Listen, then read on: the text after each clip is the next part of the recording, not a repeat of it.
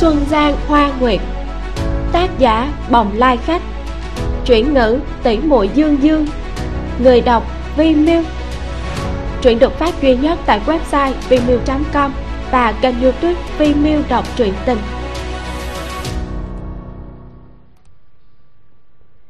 Tập 5 Tiêu Vĩnh Gia có thể thấy rõ khuôn mặt xinh đẹp như hoa của con gái yêu đột nhiên rút hết màu máu.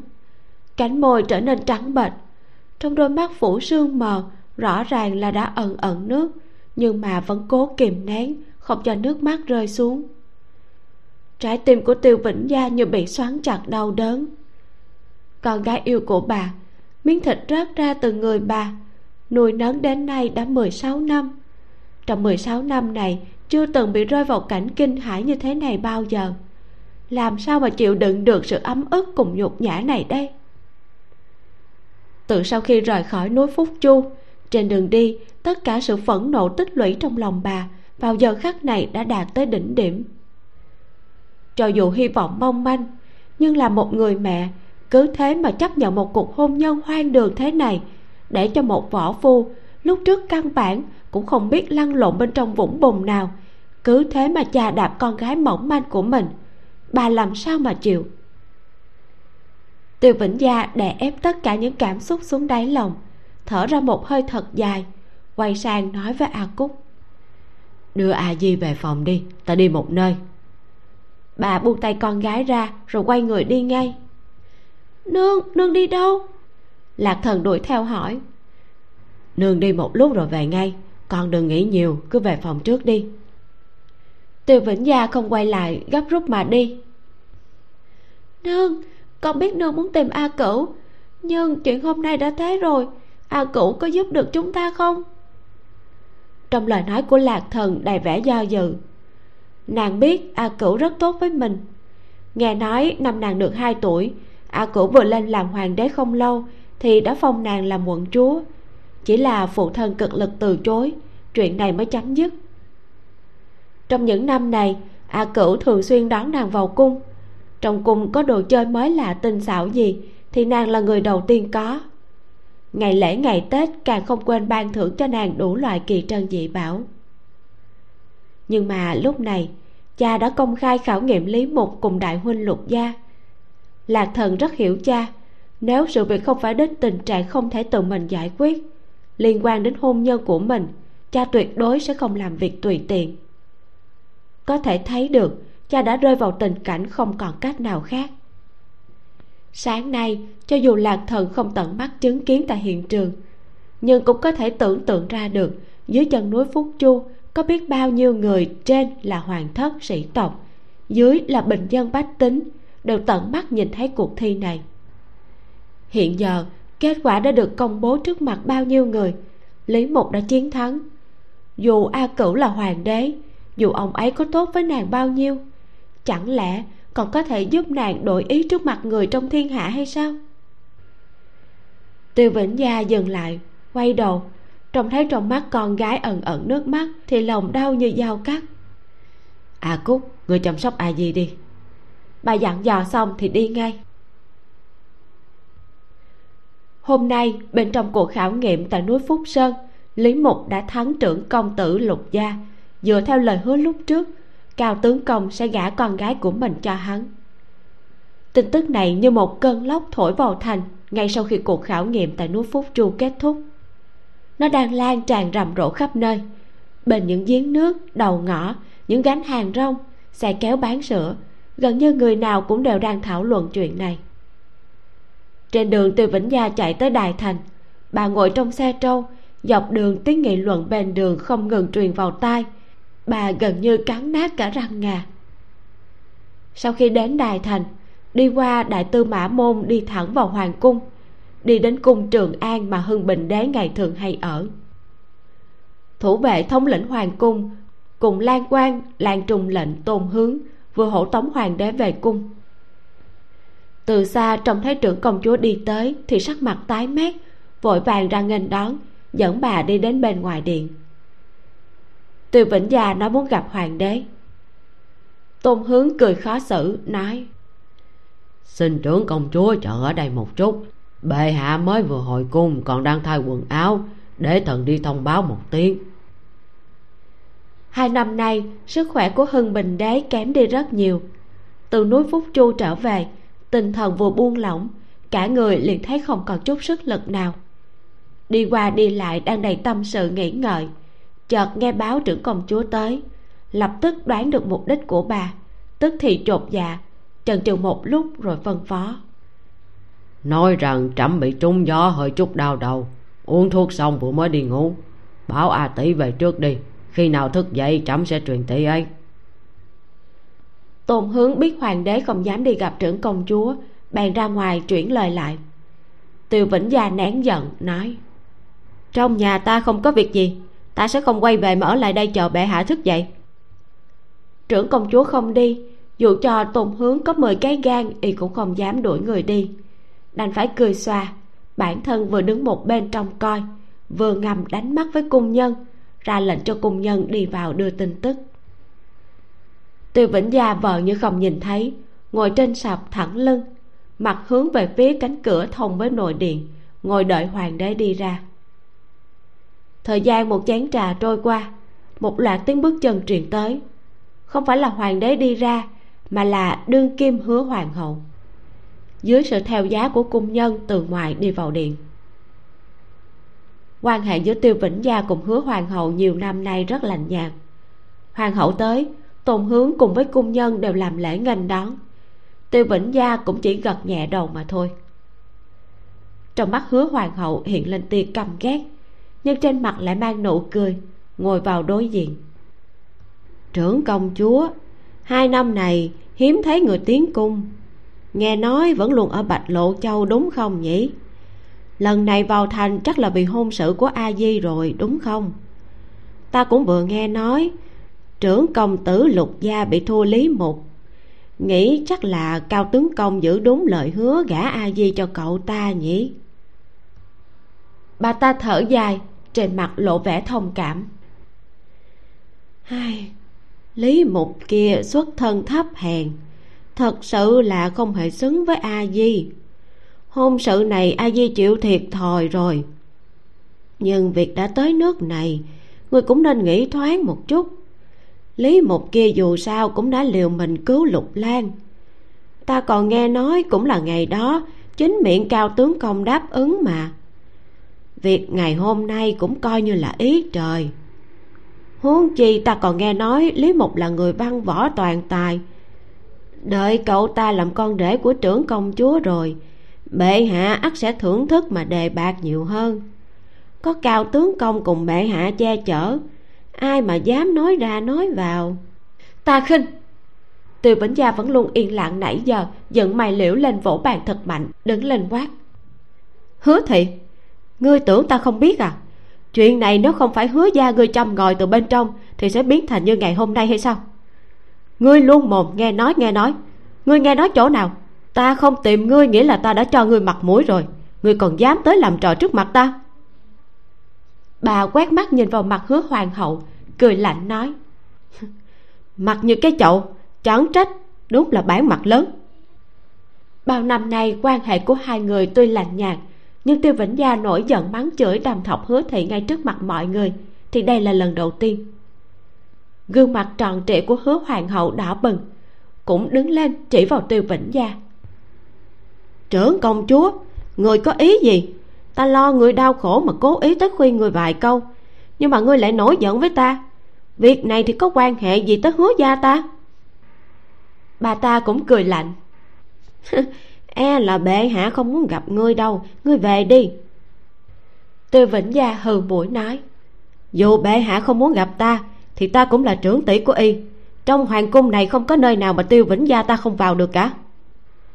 Bà đẩy cung nhân trắng trước mặt ra giận dữ đi vào trong nội điện. Không thấy bóng dáng của hoàng đế đâu thì nổi giận hỏi nội thị. Bệ hạ đâu? Nội thị rung lẩy bẩy ấp úng. Bệ hạ vừa mới ra ngoài rồi ạ. À? tiêu vĩnh gia nhìn quanh một vòng đi đến tấm rèm lớn treo bên cột trụ đột ngột kéo xoẹt ra. Hưng bình đế núp ở đằng sau lấy tay áo che mặt thấy bị phát hiện đành phải buông tay áo xuống để lộ mặt ra cười gượng gạo. À à tỷ tỷ đến lúc nào vậy? Đều do đám nô tài kia chẳng kịp báo cho trẫm làm cho a tỷ phải đợi lâu. Sắc mặt của tiêu vĩnh gia vốn đầy vẻ giận dữ nhìn hoàng đế một lát vành mắt hồng lên đột nhiên rơi nước mắt. Bà gọi nhũ danh của hoàng đế giọng run rẩy. A hồ ta biết đệ không muốn gặp ta nhưng mà a di là cháu ruột của đệ. Lẽ nào đệ nhẫn tâm muốn gả nó cho thứ tộc, để rồi khiến nó bị người đời chế nhạo? Cả đời cũng không ngẩng đầu lên được hay sao?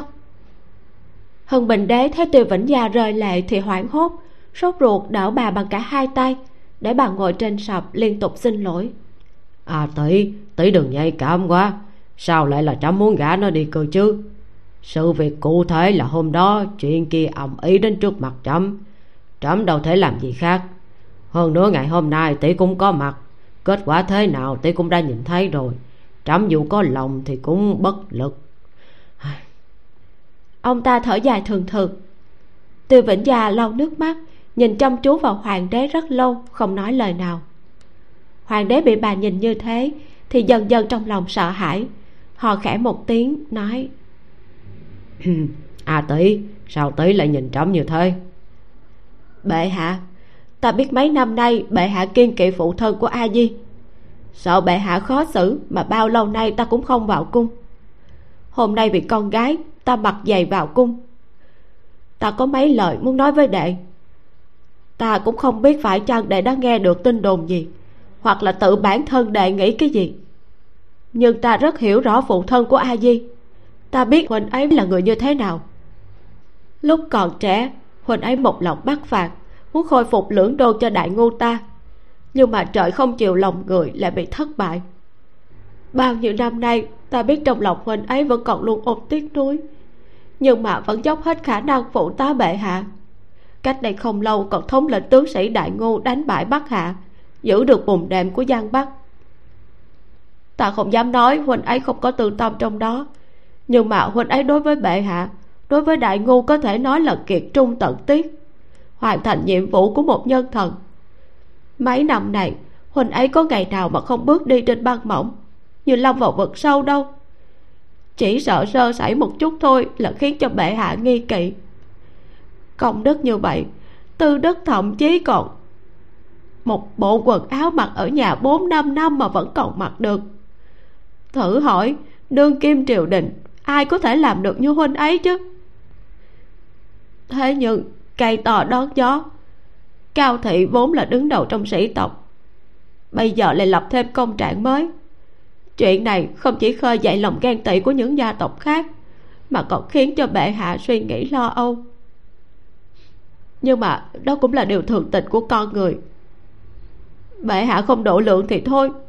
Nhưng vì sao còn trơ mắt nhìn người có mưu đồ đổ thêm dầu vào lửa, nhẫn tâm hãm hại con gái của ta tới bước này? Nếu như nó cả đời bất hạnh, chuyện này có khác gì giết ta đâu. Tiêu vĩnh gia nói xong, nước mắt lại tuôn rơi, cũng quỳ xuống dập đầu với hoàng đế. Hưng bình đế mặt đỏ tới mang tay muốn dìu bà đứng lên, nhưng tiêu vĩnh gia không chịu. Ông ta không thể làm gì khác, cũng không quan tâm tới nội thị cùng hứa hoàng hậu ở đây, cũng quỳ xuống, rời lệ nói. À tỷ, xin đừng trách trẫm khi đó không ngăn cản được nhưng mà bây giờ, chuyện đó không thể nào thay đổi được nữa. Người trong thiên hạ đều đã biết, trẫm dù là hoàng đế cũng bó tay bất lực tôi bệ hạ à tỷ biết đệ khó xử, tỷ cũng không muốn ép đệ bội ước. Bao nhiêu năm nay, a tỷ chưa từng cầu xin đệ điều gì hết. Lúc này vì con gái, tỷ cầu xin bệ hạ đừng nghe lời xúi dục của người khác mà thúc ép a di thành hôn nó biết được chuyện này vô cùng đau lòng. Nếu như bị ép buộc thành hôn ta sợ sợ nó sẽ nghĩ quẩn. Tiêu vĩnh gia lại tuôn rơi nước mắt. Hoàng đế túa mồ hôi hột. Được rồi trẫm đồng ý với tỷ trẫm không thúc cưới. À tỷ tỷ đứng lên đi đã. Bệ hạ cao tướng công cầu kiến. Cung nhân ngoài điện đột nhiên cao giọng truyền báo. Nhanh truyền. Hoàng đế như thấy cứu tinh sốt sáng sai truyền vào cao kiệu cuối cùng cũng thoát khỏi đám đông mang theo tâm tình nặng trĩu về nhà. Khi biết tiêu vĩnh gia đã vào cung, sợ bà làm ầm ĩ lên, ông cũng chẳng còn tâm trạng mà an ủi con gái, vội vàng chạy tới đây trước. Ông đi vào, thấy thê tử đứng đó, mí mắt đỏ hồng và sưng vù, rõ ràng là vừa khóc xong, nhưng mà nét mặt lại vô cùng lạnh lùng. Từ sau khi ông đi vào thì chưa từng nhìn ông một cái. Ngược lại, hoàng đế lại mồ hôi đầy đầu thấy ông tới thì thở vào nhẹ nhõm. Nhất thời cao kiều không biết vừa rồi đã xảy ra chuyện gì. Bái kiến hoàng đế cùng hứa hoàng hậu đang cười gượng gạo xong. Chần chừ một lúc ông nhìn sang tiêu vĩnh gia nói thần nghe người nhà nói là trương công chúa đã vào cung cho nên tới đón nàng. Đa tạ lời hứa vừa rồi của bệ hạ. Thanh hạ thay mặt a di cảm ơn a cửu. Xin lui trước. Trưởng công chúa đột nhiên cắt ngang lời cao kiệu từ lễ với hoàng đế, sau đó quay người đi ra ngoài.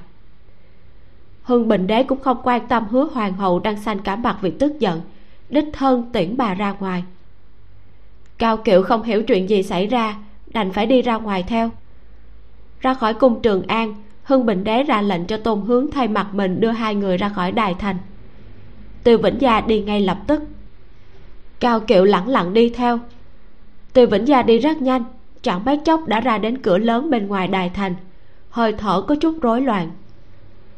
Cao thất đang đứng chờ gia chủ ở đó, vội đánh xe tới nghênh đón. Cao kiệu đưa tay ra, muốn đỡ tiêu vĩnh gia đi lên. Bà mặt lạnh tránh khỏi tay ông. Cũng không cần tùy tùng đỡ mình đã tự trèo lên xe trâu, chui vào trong. Sập một tiếng đóng cửa. Cao thất lén lút liếc nhìn gia chủ, dục người đánh xe đi trước cao kiệu đứng ở đó, nhìn xe chở tiêu vĩnh gia dần dần đi xa. Cao mày, đè lo lắng trong lòng xuống, rồi cũng đi theo. Vừa trở lại cao phủ, tiêu vĩnh gia phân phó a cúc thu dọn hành trang của lạc thần ngay lập tức. Lúc lạc thần qua, thì thấy mẫu thân đang chỉ huy hạ nhân thu dọn đồ đạc của mình. Sắc mặt của bà trông bình tĩnh hơn rất nhiều so với trước khi đi ra ngoài. Nàng gọi, nương tiêu vĩnh gia thấy con gái tới thì nở nụ cười dịu dàng, trấn an. Con đừng lo lắng, không ai có thể ép con xuất giá. Bây giờ con theo ta đi bạch lộ châu trước. Lạc thần khẽ giật mình, sau đó hiểu ngay. Nương có lẽ đã nhận được lời hứa nào đó từ a cửu, hẳn là muốn trì hoãn việc kết hôn. Nàng chần chừ một lúc, nói, cha thì sao ạ? À? chúng ta đi rồi cha phải làm sao? Nghe con gái đến giờ phút này vẫn không quên lo lắng cho phụ thân. Cơn giận của tiêu vĩnh gia lại bùng lên cầm ghét nói. Còn lo cho ông ấy làm cái gì? Nếu không phải cha con, thì mẹ con ta rơi vào hoàn cảnh này hay sao? Cha con đã công khai trước công chúng đáp ứng hôn sự này. Nếu như không hề nói khi nào sẽ gả con đi, con cứ đi theo mẹ đến đó trước, mẹ sẽ nghĩ cách. Luôn luôn sẽ có cách thôi. Mẹ không tin không làm gì được một võ phu giang bắc biết sẽ không phải gả đi ngay lập tức lạc thần thoáng an tâm hơn. Nhưng nghĩ tới hiện trạng rối loạn bây giờ, trong lòng nàng lại bối rối. Càng không đành lòng cứ thế bỏ mặt phụ thân mà đi. Chần chừ một lúc nhìn sang, lại trông thấy phụ thân đã về tới từ lúc nào, đang lẳng lặng đứng ở trước cửa. Thần sắc ảm đạm nhìn nàng cùng với mẫu thân, trong mắt tràn ngập sự áy náy. Cha! Nàng gọi cao kiệu còn đang suy nghĩ về màn đối thoại vừa rồi của hai mẹ con. Đã như vậy rồi, nhưng mà con gái lại vẫn luôn lo lắng cho mình. Trong lòng ông càng thêm khổ sở. À gì đều tai cho không tốt. Vì cha lỡ lời mà khiến cho con rơi vào tình cảnh thế này. Mẫu thân con đã cầu xin bệ hạ cho thời gian thư thả. Con cứ đi theo mẫu thân về bạch lâu châu đi. Ở đó một thời gian cũng tốt. Cha không sao, con cứ yên tâm ít ngày nữa cha sẽ đi thăm con. Cha, con gái không trách cha đâu. Trong lòng lạc thần chua xót không kìm được, nhào vào lòng ông giống như khi còn bé. Từ sau khi lớn lên, con gái đã không còn thân mật với ông giống như ngày xưa nữa. Nhưng lúc này, con gái lại như biến thành một cô gái nhỏ. Khi đau lòng thì muốn ông ôm vào lòng. Mắt của cao kiệu cũng xót. Ngước nhìn lên, thấy tiêu vĩnh gia đứng ở một bên, thái độ lạnh nhạt nụ cười lạnh lẽo treo bên môi. Ông để tâm tư hỗn loạn xuống khẽ khàng vỗ vỗ vào lưng con gái rồi dịu dàng nói. Con đi ra ngoài trước đi cha muốn nói mấy câu với nương của con. Lạc thần gật đầu tuy đi nhưng vẫn không thấy yên lòng. Cao kiệu đóng cửa lại đi tới gần tiêu vĩnh gia đứng ở trước mặt bà.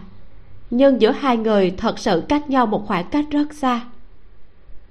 Tiêu vĩnh gia vẫn đứng yên lạnh lùng nhìn ông. Cao kiệu lặng thinh một chốc, rồi mở miệng nói a lệnh ta có lỗi với nàng và a di. Tiêu vĩnh gia tức giận ngắt lời của ông ông còn biết mình có lỗi với a di cơ à? Con gái đã có ý trung nhân, sắp bàn chuyện cưới hỏi rồi, nhưng bởi vì ông mà phải bị ép gả cho một võ phu giang bắc địa vị thấp kém. Cao kiệu, nếu lúc ông nói chuyện mà biết suy nghĩ trước sau, thì con gái cũng không đến nỗi lâm vào tình cảnh như thế này đâu cao kiệu chỉ yên lặng không nói gì. Cảm xúc của tiêu vĩnh gia dường như bị móc ra, đi đi lại lại trước mặt ông, nói, tôi thật sự rất hối hận tại sao lại tin tưởng ông có thể giải quyết được chuyện này. Nếu biết thì không cần ông, tự tôi cũng có cách giải quyết. Bây giờ biến thành như thế này, đâm lao phải theo lao. Tôi thật sự là bà từ giận hóa buồn, giọng bỗng ngạn ngào, nước mắt lại tuôn trào ra. Cao kiệu sững sờ hai người thành hôn nhiều năm, nhưng hơn phân nửa cuộc sống vợ chồng không hòa thuận. Trong trí nhớ của cao kiệu ngay cả khi vợ chồng xảy ra tranh cãi, bất kể đúng hay sai, thì bà vẫn luôn mang dáng vẻ kiêu ngạo, nào đã từng rơi một giọt nước mắt trước mặt ông. Hôm nay mới có nửa ngày, trước tiên bà đã khóc ở trước mặt hoàng đế, giờ phút này không ngờ lại đau lòng tới mức này. Cao kiệu nhìn khuôn mặt đẫm nước mắt của bà trong lòng ông chậm rãi dâng lên một cảm xúc khó nói nên lời. Như có cái gì đó cuồn cuộn.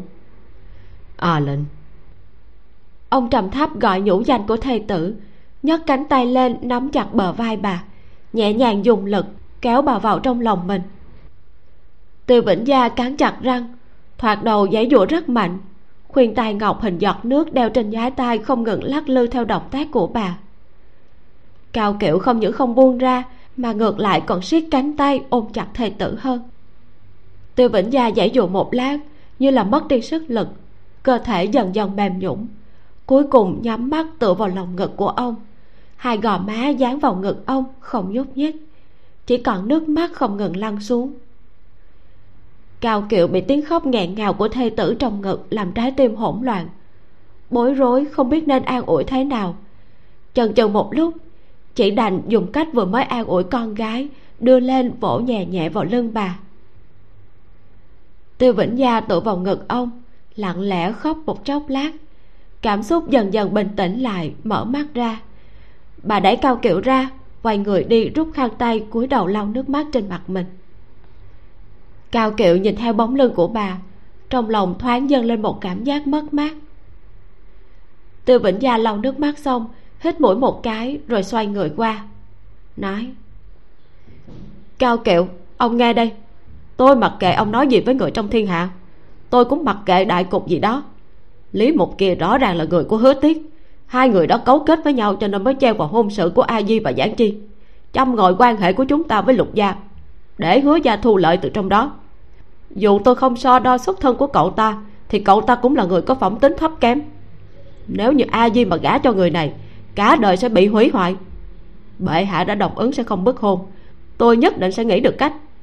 Nếu ông dám vì thanh danh của ông mà cưỡng ép gả con gái của tôi đi tôi có thể làm được gì ông biết rồi đó. Cao kiều chỉ yên lặng không nói gì. Sao ông không nói gì? Ông câm rồi sao? À lệnh ta có chuyện muốn nói với nàng. Nét mặt của cao kiệu trở nên nghiêm túc. Hứa thị cùng cao gia ta đúng là luôn luôn có đấu tranh chuyện lần này, nguyên nhân của nó cũng là bởi vì lời hứa của ta với lý một ngày hôm đó. Khi đó bởi vì cậu ta cứu lục lan, ta rất là cảm kích cậu ta, nên đã ở trước mặt mọi người đưa ra lời hứa hẹn. Bây giờ nghĩ lại, đúng như nàng đã nói, khi đó ta đã quá chủ quan. Thứ lý mục muốn chính là câu nói kia của ta. Ta đã phái người điều tra về lý mục sau khi vượt sông lúc 10 tuổi mẫu thân cậu ta lưu thị bây giờ vẫn còn đang ở kinh khẩu, là một người rất lương thiện, thường hay giúp đỡ người khác. Kinh khẩu là nơi dân tị nạn phương bắc cùng sinh sống, dân phong vô cùng dũng mãnh. Bởi vì danh vọng của tổ phụ cậu ta năm xưa, mà cậu ta cũng rất có uy tín bên trong dân chúng nơi đó. Nhắc đến tên tuổi của cậu ta, không ai là không biết.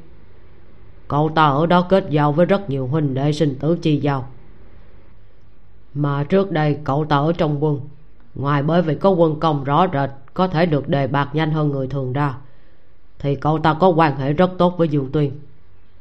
Ta đã điều tra, lúc ấy tuy lý mục là một trong những biệt bộ tư mã trẻ tuổi nhất trong quân của hứa tiết. Nhưng mà trước khi chuyện này xảy ra, hứa tiết chưa từng quan tâm đặc biệt tới cậu ta.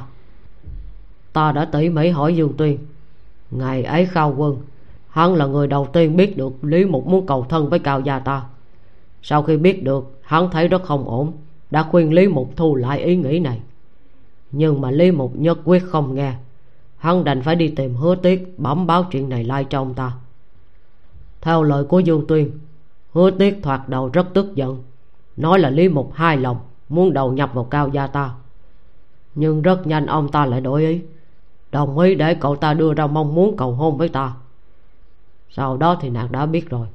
Theo sự khuyến khích của hứa tiết sự việc đã đi đến bước không thể cứu vãn nữa biến thành tình trạng của ngày hôm nay. Cao kiều rơi vào trầm tư. Từ vĩnh gia bất ngờ nhìn trượng phu cho ông nói tiếp. Cao kiều đi lại trong phòng một lát dừng lại rồi nói. A à lệnh nếu như lời dương tuyên nói là thật thì hiển nhiên nguyên nhân lý mục cầu thân cũng không phải là do mưu đồ của hứa tiết thúc đẩy như suy nghĩ của nàng đâu.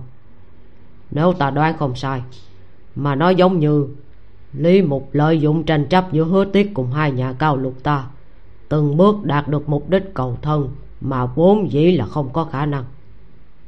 Từ vĩnh gia kinh ngạc. Vì sao cậu ta lại trong phương ngàn kế, nhất định phải làm con rể của cao gia ta? Không phải là muốn bám đùi ông để leo lên à? Cao kiểu lắc đầu nói. Không giống. Dù cậu ta bất mãn hứa tiếc muốn đầu nhập vào ta. Với ân tình của cậu ta với cao gia cậu ta hoàn toàn không cần dùng phương thức đắc tội ta và nàng để cậu lấy tiền đồ như thế. Từ những hành động của cậu ta cho thấy cậu ta tuyệt đối không phải là một kẻ ngu ngốc như vậy. Vậy thì rốt cuộc là cậu ta vì sao lại làm thế? Tư vĩnh gia hoàn toàn mù mịt cao kiều thở dài nói nếu nói cậu ta yêu thích ai gì đến mức không cưới nó thì không được lại càng hoang đường. Cho nên mấy ngày này ta đã nghĩ mãi mà không thể hiểu nổi. Nhưng người này tâm cơ thâm trầm không hề đơn giản như vẻ bề ngoài. Điểm này có thể chắc chắn. Tiêu vĩnh gia trao mày dây dây huyệt thái dương đau nhất của mình. Thôi thôi đi mặc kệ lý mục này có mưu tính gì dù sao thì cậu ta cũng đừng mơ mà lấy được con gái của tôi. Cao kiệu nói cuộc thi tài hôm nay vốn ta đã nghĩ lục giảng chi sẽ thắng chắc rồi. Giảng chi thắng vậy thì sự việc sẽ qua. Nhưng không ngờ lại có kết quả như thế kia. Đúng là ý trời treo người. Ông lắc đầu nhìn thầy tử nói tiếp. Ta biết nàng rất yêu thương a di. Nếu nàng đã nhận được sự bảo đảm của hoàng đế rồi nàng cứ mang a di đi bạch lô châu tránh mấy ngày cũng tốt. Trong thời gian này để ta nghĩ xem còn có cách nào cứu vãn được hay không. Hoặc là chí ít tìm hiểu rõ ý đồ cầu cưới của lý mục. Bằng không ta làm sao mà yên tâm gả con gái ta đi được. Ánh mắt của ông nhìn thê tử dần dần toát lên sự dịu dàng. Hôm nay cũng đã muộn rồi dày vò cả một ngày. Nàng cùng a di hẳn đều đã rất mệt mỏi qua bên kia cũng không cần phải gấp gáp. Tối nay cứ ở lại nhà một tối đi. Ngày mai ta sẽ đưa hai mẹ con đi. Tiêu vĩnh gia gần như không nhớ nổi. Lần cuối cùng trưởng phu mình nói chuyện với mình một cách dịu dàng như vậy là khi nào? Đột nhiên nghe ông dùng giọng điệu này nói chuyện với mình. Dường như có một dòng nước ấm tinh tế yên lặng từ trong lòng tuôn ra. Chậm rãi chậm rãi truyền đến mỗi một bộ phận trên người bà. Bà kinh ngạc nhìn ông không nói lời nào. Cao kiệu nhìn đống đồ đạc vừa mới thu dọn được một nửa kia khẽ hò một tiếng dò hỏi. Ừ, vậy quyết định như thế nha ta gọi a cúc tới. Ông nhìn thê tử thấy bà không lên tiếng trần trừ một lúc cuối cùng vẫn quay người rồi đi. Từ vĩnh gia nhìn theo bóng lưng rời đi của cao kiệu bước chân ngập ngừng vừa bước nửa bước rồi dừng lại. Bà cắn môi trên nét mặt là sự mất mát rất mờ nhạt. Đêm nay, trong lòng lạc thần rất hỗn loạn. Từ vĩnh gia cũng ở một mình trong căn phòng trống. Hai mẹ con trằn trọc không ngủ được. Cao kiệu vẫn giống như trước đây, ngủ tại thư phòng. Đến nửa đêm, ông vẫn chưa đi ngủ, mà ngồi đọc sách trước ngọn đèn. Ngẩng lên, trông thấy có một bóng người đứng bên ngoài cửa không nhúc nhích ông hỏi. Tử nhạc phải không? Ông để sách xuống, vặn thêm bớt đèn đang cháy, ánh nến lại sáng lên. Cao hoàng đẩy một cánh cửa đi vào, quỳ xuống trước mặt cao kiệu. Bá phụ, tất cả đều là lỗi của con. Tại con mà khiến cho bá mẫu trách tội bá phụ, khiến cho a tỷ đau khổ. Trên khuôn mặt trẻ tuổi vẫn còn mang theo nét ngây thơ của cao hoàng đầy vẻ tự trách. Bá phụ coi con như con ruột con lại không biết hồi báo. Đi ngược lại mệnh lệnh của bá phụ, làm cho cả nhà lâm vào tình cảnh như thế này. Tất cả là tại lỗi của con. Nếu như lúc trước con không tự ý rời nhà đi, cũng sẽ không có chuyện hôm nay. Cậu dập đầu với cao kiệu, nước mắt rưng rưng. Cao kiệu vội vàng đứng lên nâng cậu dậy, mỉm cười nói. Sao lục lan lại nói như thế? Bá phụ vốn coi con như con ruột. Nếu con có làm gì sai, ta cũng sẽ xử phạt con nhưng mà lần này là chuyện chẳng ai muốn cả. Con làm sao mà biết trước được đúng không? Đừng lo lắng bá phụ tự có tính toán. Con đi ngủ đi. Cao hoàng còn muốn nói nữa nhưng cao kiều đã chuyển sang nghiêm túc. Đi đi chuyện này không liên quan đến con. Con hãy ghi nhớ lời của ta. Hãy giữ tâm cao trau dồi văn hóa và võ thuật. Tương lai nếu có thể dốc sức vì đại ngu ta đó mới không uổng công bồi dưỡng của ta với con. Cao hoàng rưng rưng nước mắt gật đầu. Dạ vậy con đi đây. Bá phụ cũng nhớ nghỉ ngơi sớm kẻo ảnh hưởng tới sức khỏe. Cao kiệu gật đầu. Cao hoàng hành lễ với ông cùng kính lui ra ngoài. Sáng sớm ngày hôm sau sương trắng buổi sớm động lại trên vùng đất bên ngoài thành kiến khang. Sương lạnh lồng sông cao kiệu đích thân đưa vợ và con gái ra khỏi thành. Lên thuyền đi bạch lộ châu, sắp xếp cẩn thận cho hai vợ con xong, thì một mình trở lại thành. Cùng ngày, hứa tiết đã biết được tin tức này từ chỗ từ đệ hứa ước. Ngày hôm qua, trưởng công chúa vào cung, nửa dùng tình cảm, nửa là cưỡng ép, đã thành công có được lời hứa không cho bức hôn từ chỗ hoàng đế. Huynh đệ nhà hứa thị dĩ nhiên cũng biết hứa tiết nhíu mày không nói lời nào. Hứa ước biết ông ta lo lắng cao gia mượn cơ hội trì hoãn thêm thời gian. Nếu cứ kéo dài sợ rằng sẽ phát sinh biến hóa khó lường liền cười nói. Ngày hôm qua cao kiều đã chính miệng thừa nhận lý mục là con rể của mình trước công chúng. Chẳng lẽ còn dám đổi ý hay sao? Huynh trưởng quá lo lắng rồi. Hứa tiếc về râu lắc đầu. Đệ không biết cao kiều đâu ông ta nhìn ôn hòa hiền lành, nhưng thật ra lại rất khôn khéo. Hôm qua là hoàn toàn không còn cách nào khác. Ông ta không thể ngờ được lục giáng chi lại bị thua. Ta luôn cảm thấy ông ta sẽ không dễ dàng gả con gái cho lý mục đâu. Hơn nữa, còn có vị trưởng công chúa kia nữa. Nói cơn giận lên, đến bệ hạ cũng sợ. Vậy phải làm sao đây? Hứa tiết trầm ngâm, rồi nói thế này đi. Để gọi dương tuyên mau trong thu xếp. Thay mặt lý mục tới nhà cầu hôn để thúc giục cao gia. Còn nữa phái người đi kinh khấu tuyên bố tin tức lý mục thắng công tử nhà họ lục được cao kiệu tuyên bố trở thành con rể ngay trước mặt người trong thiên hạ. Càng nhiều người biết càng tốt tốt nhất là phụ nữ và trẻ em đều biết. Hứa ước giật mình sau đó cười to. Được được được người kinh khấu đều biết xem cao kiệu còn cho gì nữa hay không. Hứa tiết chỉ cười không nói gì bỗng nhiên nghĩ tới nói. Đúng rồi hôm nay lục gia có động tĩnh gì không? Hứa ước lắc đầu nói. Ngày hôm nay lục gia ngoài đóng cửa kính mít ra thì chẳng có tin tức gì khác. Hứa tiết cười ý tứ sâu xa nói. Hôm qua lúc cao kiệu tuyên bố kết quả thì đâu? Ta thấy sắc mặt của lục quan cực kỳ khó coi. Lần này cao gia chịu nhục, lục gia cũng chẳng khá hơn là bao. Đệ tử xuất sắc nhất của gia tộc lại bị thua một võ tướng hàng môn. Chúng ta mượn nước ở lý mục này, quả nhiên là đi đúng hướng. Chờ xem đi, hai nhà cao lục, đừng nói là không thể làm thân gia được, sao là sẽ trở thành oan gia đấy nhớ kỹ phái người theo dõi động tĩnh của cao gia và lục gia không được buông lỏng. Hứa ước gật đầu nói. Huynh yên tâm để biết rồi. Sau khi theo mẫu thân đến bạch lộ châu lạc thần chú ý tới một chuyện. Trên người mẫu thân lặng lẽ xảy ra một chút biến hóa rất nhỏ. Những gai góc từng có trên người mẹ dường như đang biến mất theo thời gian mà tất cả những chuyện này đều bắt nguồn từ cái ngày phụ thân đích thân đưa nàng và mẹ lên đảo. Trên đường đi, mặc dù hai người họ không nói gì nhiều, nhưng dựa vào sự nhạy cảm tinh tế, nàng phát hiện ra hình như có một bầu không khí khác thường mà trước đây chưa từng có giữa cha và mẹ. Nàng nhớ rõ, lúc ấy nàng và mẫu thân ngồi trên xe trâu, phụ thân cưỡi ngựa đi theo bên cạnh bảo hộ nàng để ý, ánh mắt của mẫu thân trong lúc lơ đạn luôn bay tới bóng lưng của cha.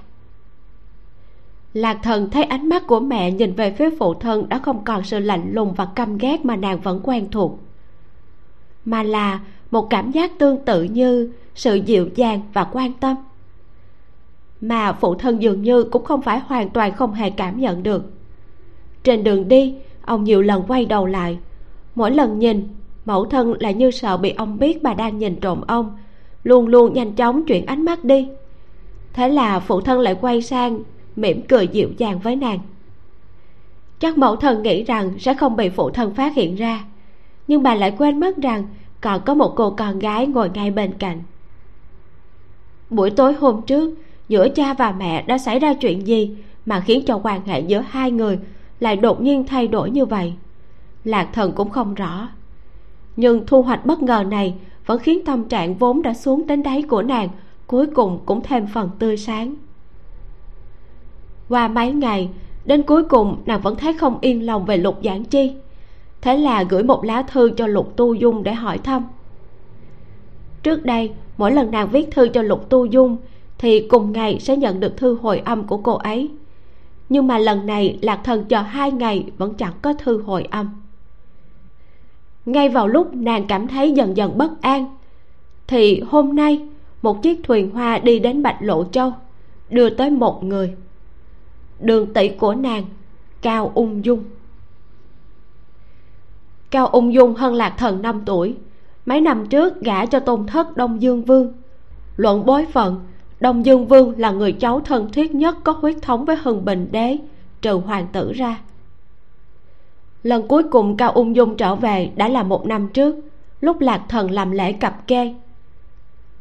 Lúc chị ta tới, tóc búi kiểu lăng vân cao quý, toàn thân trên dưới kim ngọc cẩm tú, được tùy tùng đông đảo theo hầu, đứng ở đầu thuyền, nhìn như thần phi tiên tử. Nhưng sắc mặt của chị ta lại cực kỳ nghiêm trọng. Vừa mới lên bờ, nhìn thấy lạc thần tới đón, trong mắt lộ vẻ thương hại sâu sắc, ôm nàng vào lòng như là lạc thần vẫn là một cô gái nhỏ, không ngừng an ủi nàng. Lần này trở về kiến khang, chị ta vốn là vì hôn sự của lạc thần với lục giảng chi. Không ngờ rằng đi được nửa đường thì nghe được vài tin tức vụn vặt có liên quan đến hôn sự của lạc thần. Cao tướng công tuân thủ lời hứa, muốn gả nàng cho một võ tướng hàng môn tên là lý mục. Cao ung dung vô cùng chấn động, đẩy nhanh hành trình vào lúc này cuối cùng cũng đến bạch lộ châu. A di muội càng ngày càng xinh đẹp. Cao ung dung ngắm nghế muội muội xinh đẹp, ánh mắt vui mừng. Muội đừng lo lắng, a tỷ sẽ không để muội phải gả cho một võ tướng thô lỗ nhà quê đâu. Cuối cùng, nàng ta cầm tay lạc thần, nói bên tai của nàng như vậy. Lạc thần biết chị ta chỉ an ủi mình thôi, ngay cả cha và nương cũng khó mà giải quyết được. A tỷ làm sao mà có biện pháp được đây? Nhưng dù cho thế nào, vào lúc này được gặp a tỷ mà nàng tin tưởng và dựa dẫm từ nhỏ, vẫn khiến cho lạc thần thấy an tâm. Tiêu vĩnh gia cũng rất yêu quý cháu gái từ nhỏ đã hiểu chuyện lại tài giỏi này. Mỉm cười đứng ở một bên, nhìn hai tỷ muội gặp nhau. Chờ chào hỏi xong thì đưa chị ta đi vào. Vào ngồi hàng huyên vài câu, cao ung dung ngầm đánh mắt với tiêu vĩnh gia. Tiêu vĩnh gia hiểu ngay mượn cớ đuổi lạc thần đi, dẫn cháu gái đi vào trong nội thất. Vừa đi vào, cao ung dung đã chào mày nói ngay. Bá mẫu, sao bá phụ lại chủ quan mà hứa hẹn như vậy? Làm cho những kẻ thô bỉ lợi dụng sơ hở làm ra chuyện hôm nay, khiến cho cao gia bị sỉ nhục. Tiêu vĩnh gia nghe thế, trong lòng rất không thoải mái, nhưng ngoài mặt vẫn cười nhẹ, bình thản nói. Người kia đã cứu tử nhạc, cháu cũng biết rõ bá phụ cháu coi tử nhạc như con đẻ nếu như có thể đổi bình an cho tử nhàn thì dù dùng mạng mình để đổi, ta đoán ông ấy cũng chịu. Lúc ấy vì quá cảm kích mà đã hứa như thế. Cao ung dung nhìn mặt bà nói chuyện, ngay lập tức cảm nhận được tiêu vĩnh gia không vui, tức thì đổi dòng thuận theo ngữ khí của tiêu vĩnh gia, gật đầu nói. Vâng bá mẫu nói đúng. Tính tình bá phụ từ trước tới nay luôn rộng rãi phóng khoáng đối đãi với người khác. Làm sao mà nghĩ tới người bên ngoài lại có thể thâm hiểm tới bước này được? Muốn trách thì phải trách gã võ phu họ lý kia dám mơ tưởng tới a di muội muội. Sao gã không nhìn bản thân xem xuất thân của mình có xứng với dòng dõi của cao gia ta không chứ? Tiêu vĩnh gia nhíu mày không nói gì. Bá mẫu bá mẫu có được lời hứa không thúc ép hôn kỳ từ chỗ bệ hạ. Dù cách này rất thông minh, nhưng mà không thể nào kéo dài lâu được. Lẽ nào bá mẫu tính giữ muội muội ở lại bên mình cả đời? Huống chi, chuyện này kéo dài càng lâu thì tiếng xì xào bên ngoài càng nhiều càng làm nhục nhã dòng dõi cao gia chúng ta. Tư vĩnh gia thở dài, trong mắt lộ rõ ưu phiền. Điều cháu nói làm sao mà ta không biết? Nhưng mà trước mắt, trừ phi lý một kia nguyện ý nhượng bộ, nếu không thì biết làm sao? Bá phụ cháu cũng đã nghĩ cách, chờ thêm một thời gian nữa xem sao đã. Cao ung dung nói, họ lý kia chính là người của hứa tiết. Chuyện này là do hứa tiết từ trong đó đổ dầu vào lửa. Sự việc đã tới mức này rồi mục đích sắp thành công rồi, liệu họ sẽ từ bỏ hay sao ạ? À? tiêu vĩnh gia nhớ tới những phân tích mà Trưởng phu từng nói với mình. Bà chần chừ một lúc, nói, hắn ta chưa chắc đã là người của hứa tiết. Dù vậy thì họ lý cũng không phải là kẻ tốt lành gì. Nếu không phải là hắn ta, cao gia chúng ta làm sao mà rơi vào hoàn cảnh như hôm nay? Bá mẫu, cháu có một cách có thể giải quyết được chuyện này. Nói nghe xem nào cao ung dung ghé sát vào tai tiêu vĩnh gia thì thầm mấy câu. Tiêu vĩnh gia giật mình hoảng sợ. Giết hắn ta sao? Phải hả? À? cao ung dung gật đầu trong mắt lướt qua một tia lạnh lẽo. Trên đường tới đây cháu đã nghĩ rất nhiều. Việc đã đến nước này biện pháp tốt nhất và nhanh nhất cũng chỉ có cách này thôi. Tiêu vĩnh gia lắc đầu nói. Không được. Nếu vào thời điểm này mà hắn ta chết người ngoài sẽ nghi ngờ chúng ta ngay. Hơn nữa, bá phụ cháu không đồng ý đâu. Nhỡ nghi ngờ thì phải làm sao đây? Chỉ cần làm sạch sẽ, khiến cho người khác không nắm được đằng chui người ngoài làm gì được cao gia chúng ta? Không ổn.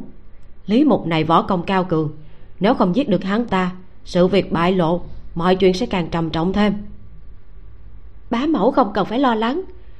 Cháu có biết một cao nhân am hiểu dùng thuốc có một loại thuốc không màu không mùi, trộn với thức ăn.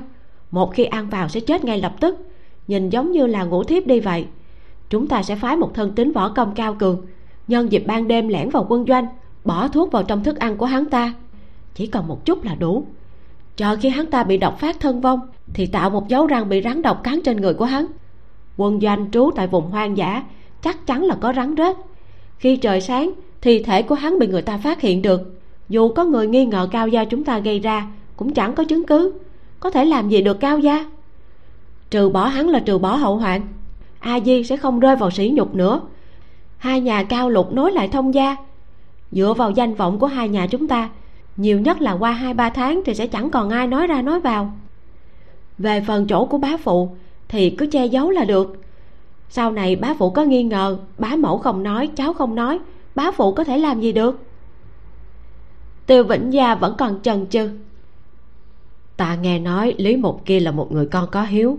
Mẹ của hắn hiện đang ở kinh khẩu. Ta đã phái cào thất đi kinh khẩu rồi. Muốn mời bà ta tới đây để bà ta ra mặt đè chuyện này xuống. Cao ung dung cười lạnh. Bá mẫu bá mẫu với bá phụ giống nhau đều là người quá tốt. Loại phụ nữ quanh năm sống trong ngõ hẻm, chịu nhiều khổ cực. Thấy con trai trèo được lên cây cao, lên như diều gặp gió như thế thì cũng nương theo thôi gặp con trai rồi thì làm gì mà lên tiếng thay cho chúng ta nữa? Theo cháu, nhờ mẹ hắn ta còn không bằng nhân cơ hội bắt bà ta để ép họ lý kia, có khi còn có tác dụng hơn. Tiểu vĩnh gia lắc đầu.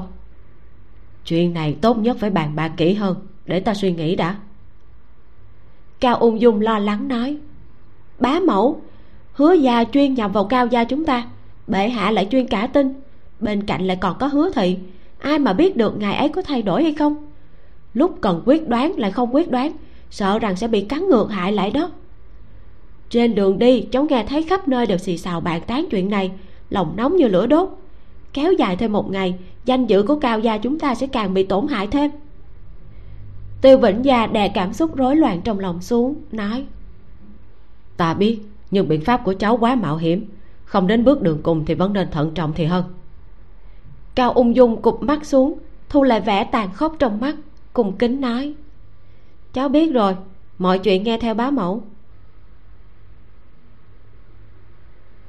Ngày trùng dương qua đi, đại quân vốn tạm trú bên ngoài thành bắt đầu lần lượt nhổ trại rời khỏi kinh thành. Quân đội thuộc quân phủ hứa tiết trừ một số ít ra thì phần lớn đều chuẩn bị ngày mai trở về kinh tương. Dương tuyên phụng mệnh ở lại, lý do là vì hôn sự của lý mục. Chạng vạn tối trong quân doanh náo nhiệt mà không hỗn loạn. Đêm nghỉ ngơi cuối cùng, nhà bếp thêm món ăn. Các món ăn phần lớn đều là thịt và rượu. Khắp nơi đều có không khí thoải mái có thể thấy được bằng mắt. Lý mục ra khỏi cổng trại, thấy cao hoàng đã chờ ở đó thì đi tới, khẽ gật đầu chào.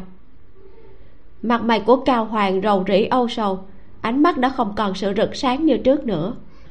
Lý tướng quân, bá phụ của ta tới có lời muốn nói với huynh huynh đi theo ta. Cậu tránh ánh mắt của lý mục. Thấp giọng nói một câu rồi quay người đi luôn. Bước chân vội vàng. Lý mục đi theo cậu ta đến bên bờ ẩm mã. Từ xa nhìn thấy cao kiệu đứng bên bờ sông, đang nhìn mặt trời sắp lặn trên đỉnh núi xa. Gió thổi tung bộ râu, mái tóc cùng với góc áo của ông. Ông lại như đang tập trung suy nghĩ gì đó. Lý mục đi đến sau lưng cao kiệu thi lễ với bóng lưng của ông. Lý mục bái kiến tướng công. Cao kiệu không động đậy mặt vẫn hướng về mặt trời lặn bên kia. Cho đến khi nó lặn xuống hẳn đỉnh núi mới chậm rãi xoay người lại nhìn lý mục nói. Lý mục người có biết vừa rồi ta đang suy nghĩ gì không? Mạc tướng không biết. Ta đang nghĩ hoàng hôn mà ta nhìn thấy ở nơi này chắc cũng đang lặn ở bờ tây lạc hà nhưng mà ta ở đây nhìn nó. Không biết cùng thời khắc này ở bên kia bờ lạc hà, người đang nhìn nó lặn xuống sẽ là ai đây? Trong giọng nói của ông đầy vẻ ưu tư. Lý mục chỉ im lặng. Cao kiệu nhìn hắn một lát, thở dài. Lý mục, nói thẳng với người. Lần đầu tiên nhìn thấy người, ta đặt kỳ vọng vào ngươi rất cao. Ngươi là tướng lĩnh trong quân có năng lực nhất mà ta từng gặp ta tin chắc rằng tương lai ngươi sẽ trở thành báu vật của nước nhà. Nhưng mà ta không hiểu, vì sao ngay từ ban đầu ngươi đã trăm phương ngàn kế bám lấy câu nói kia của ta. Hành vi cầu thân của ngươi làm cho cao gia ta, lục gia, thậm chí hứa gia đều trở thành người bị hại cuốn vào trong đó. Toàn tính của người chắc chắn không đơn giản chỉ muốn làm con rể của cao kiệu ta hôm nay ta gọi người tới là muốn hỏi người mục đích của người là gì? Lý mục ngước mắt lên nhìn cao kiều ở đối diện. Bẩm tướng công lý mục không biết tự lượng sức mình cầu hôn lệnh ái không khác gì ngoài lòng yêu mến. Giọng của hắn bình thản không chút gợn sóng. Cao kiệu nhíu mày nhìn chằm chằm vào hắn cười lạnh. Giỏi cho câu yêu mến một câu yêu mến của người đúng là lý do khôn khéo nhẹ nhàng.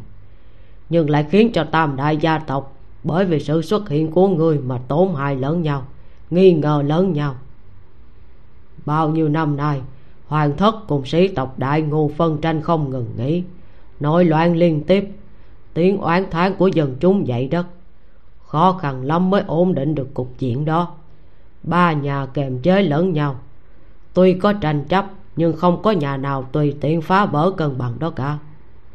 Lần này, trước có loạn lâm xuyên vương, lại thêm đại chiến giang bắc. Chính là mượn thế cân bằng của triều đình cùng với lực lượng của ba nhà mới có thể vượt qua được khó khăn. Bây giờ lại bởi vì hành vi này của ngươi mà ba nhà đã trở nên bất hòa. Lý mục mục đích của người là gì? Giọng điệu của cao kiều đột nhiên trở nên nghiêm nghị lý mục vẫn bình tĩnh đáp lại như trước. Lý mục cầu hôn chỉ bởi vì lòng yêu mến mà thôi.